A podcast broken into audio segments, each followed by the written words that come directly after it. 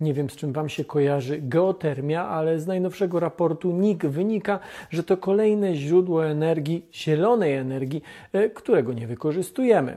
W kontekście niezależności energetycznej, w kontekście wojny na Ukrainie, a nawet wymagań związanych z emisją gazów cieplarnianych, jest to dla mnie przynajmniej całkowicie niezrozumiałe.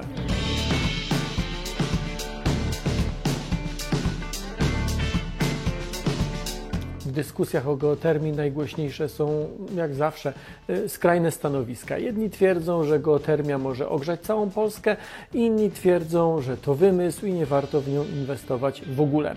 Y, prawda rzadko leży po środku, a w przypadku geotermii dzięki ostatniemu raportowi czy opracowaniu Najwyższej Izby Kontroli jasno widać, że pod stopami mamy ogromne źródło energii, którego nie wykorzystujemy. Jak zawsze w moich materiałach, jak powołuję się na jakieś źródła, to link umieszczam w opisie do filmu i tym razem też link do tego raportu znajdziecie w opisie. Jedną z nielicznych miejscowości, dużych miejscowości w Polsce, która w dużym stopniu korzysta z wód geotermalnych jest Zakopane. Gdyby nawet w całej Polsce zakręcono gaz, w Zakopanym byłaby ciepła woda e, i można to traktować jako ciekawostkę, e, gdyby no nie to, że w podobny sposób mogłyby być ogrzewane domy, baseny, szkoły czy w ogóle budynki w wielu miejscach e, w Polsce ale nie są. Kilkanaście dni temu raport o niewykorzystanej szansie, jaką daje geotermia, opublikowała Najwyższa Izba Kontroli. Udział geotermii w podstawowych nośnikach e, energii e, w Polsce wynosi w skali kraju 0,3. Tak, dobrze słyszeliście, 0,3%. E, spójrzcie na ten wykres. To jest prognoza Krajowego Planu Działania z 2010 roku. Dotyczy poziomu zużycia ciepła z wód termalnych. E, plany w ostatnich latach nie zostały osiągnięte i, nie to, i to nie zostały osiągnięte wielokrotnie. Na przykład na rok 2020 zakładano, to są te słupki w granatowym, w ciemnym granatowym kolorze, że geotermia da prawie 5000 terajuli, a dała 5 razy mniej. E, od kilku dobrych lat ilość geotermii, e, czy ilość energii pozyskiwanej z geotermii w zasadzie się nie zmienia, a szkoda, bo wrzątek pod e, naszymi nogami czy spod ziemi mógłby zastąpić gaz i węgiel. Potencjał jest ogromny. Z badań wynika, że nie tylko Zakopane, ale całe Podhale mogłoby czerpać ciepło z podziemi. Są rozpoznane źródła, których zasoby ocenia się na miliardy metrów sześciennych wody o temperaturze nawet 90 stopni Celsjusza. E, taki zbiornik znajduje się e, w okolicach Zakopanego stosunkowo płytko, bo na głębokości od 1500 do 2600 metrów pod ziemią. A tymczasem Podhale zamiast wydobywać energię z podziemi woli zmagać się ze smogiem, a kolejne gminy uchwalają uchwały antysmogowe. Spore pokłady gorących wód znajdują się w wielu rejonach Polski, e, w tym w Małopolsce i na Podhalu. Gdy 10 lat temu w w Polskiej Akademii Nauk zamówiono szczegółowy raport o gorących źródłach na obszarze Małopolski, okazało się, że w prawie 100 miejscach są źródła geotermalne. Wtedy wyliczono, że w 40 z tych 100 wydobycie gorącej wody jest opłacalne. Dzisiaj, gdy ceny energii poszły w górę, ta opłacalność byłaby jeszcze większa.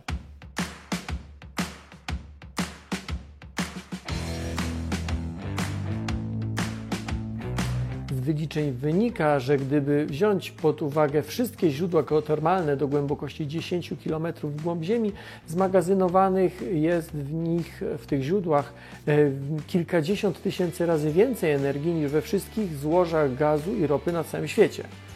Jeszcze raz. Gdyby nawet wydobyć cały ziemski gaz i całą ziemską ropę, to energia, jaką udałoby się z niej pozyskać, byłaby kilkadziesiąt tysięcy razy mniejsza, czy tej energii byłoby kilkadziesiąt tysięcy razy mniej niż energii e, ze źródeł geotermalnych do głębokości 10 kilometrów. Jeżeli spojrzymy na Polskę, tylko na Polskę, zagospodarowanie dostępnych wód termalnych w Polsce mogłoby odpowiadać połowie energii, jaka rocznie potrzebna jest w Polsce do wytworzenia ciepła w całym kraju. E, z innych opracowań e, wynika, że e, mówimy tutaj być może o 40%, no ale 40-50% to jest gigantyczna ilość energii, nie wykorzystujemy nawet ułamka tego. Dzisiaj większość energii cieplnej uzyskuje się w reakcji spalania, czyli przy emisji gazów cieplarnianych, ale także wielu innych bardzo szkodliwych związków, a tymczasem połowa mogłaby pochodzić z geotermii, która e, jest w zasadzie energią zieloną, jest energią odnawialną. Przy tym warto powiedzieć, że te źródła geotermalne e, no, są odnawialne, są zielone i nie zależą od pogody czy od pory dnia. Źródłem energii jest tutaj gorące wnętrze Ziemi. Nasza planeta w trakcie kształtowania się, w trakcie, w trakcie formowania się była kulą gorącej masy. Z czasem jej zewnętrzne warstwy się ochładzały i krystalizowały. I tak powstała skorupa ziemska. Wnętrze Ziemi jednak nie ostygło całkowicie i nadal pozostaje gorące. Dodatkowe ciepło powstaje na skutek rozpadów promieniotwórczych czy pierwiastków promieniotwórczych. Oczywiście my się do tego płynnego wnętrza absolutnie nie dowiercamy, ale ciepło ze środka planety jest transportowane do warstw zewnętrznych. Te warstwy zewnętrzne oczywiście mają różną strukturę, grubość czy wiek i w efekcie chociaż środek Ziemi stygnąc emituje ciepło we wszystkich kierunkach tak samo, nie wszędzie w takich samych ilościach ono dociera do powierzchni. W Polsce jest na przykład duża różnica pomiędzy wschodem kraju a zachodem kraju. Czasami mówi się o gorącym południu i o zimnej północy. E, I to zresztą widać wyraźnie na mapach kreślonych czy przez geologów, czy przez hydrogeologów. E, ta różnica pomiędzy e, różnymi częściami kraju bierze się z trochę innej budowy geologicznej. Polska składa się, czy Polska leży na takich dwóch częściach. Jedna, ta północno-wschodnia, to stara i przez to gruba skorupa i tutaj transmisja ciepła jest niewielka. Druga część kraju, czyli południe i zachód, to e, cieńsza, bo młodsza, e, licząca zaledwie kilkaset milionów lat platforma paleozoiczna. E, tutaj ten strumień ciepła jest nieporównywalnie większy.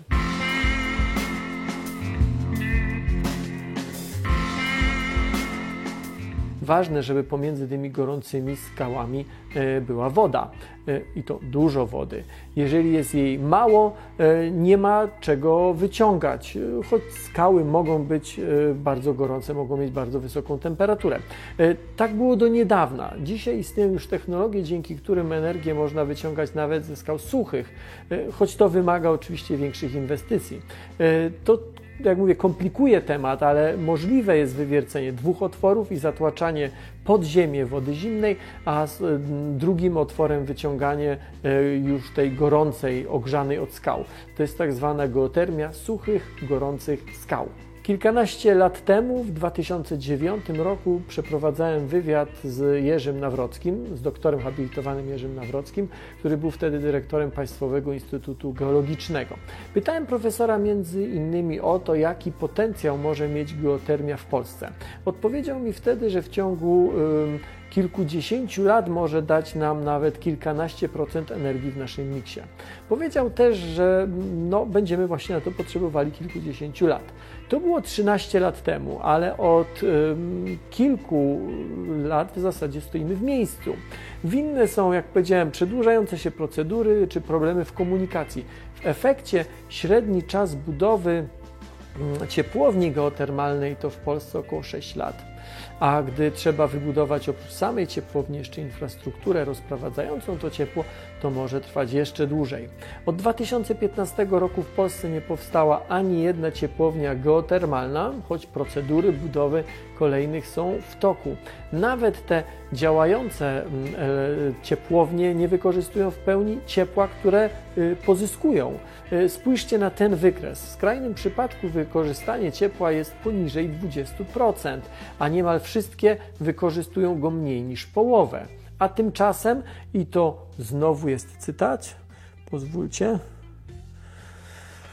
a tymczasem, gdzie to było, gdzie to było? O, a tymczasem Zakopane kupując ciepło geotermalne uzyskało w ciągu roku spadek emisji zanieczyszczeń do powietrza porównywalny do spalania 13,6 tysiąca ton węgla kamiennego. I to w zasadzie chyba byłaby najlepsza rekomendacja tego źródła energii. Nauka to lubię. Nie tylko na Facebooku i YouTube zapraszam Was na stronę naukatolubie.pl.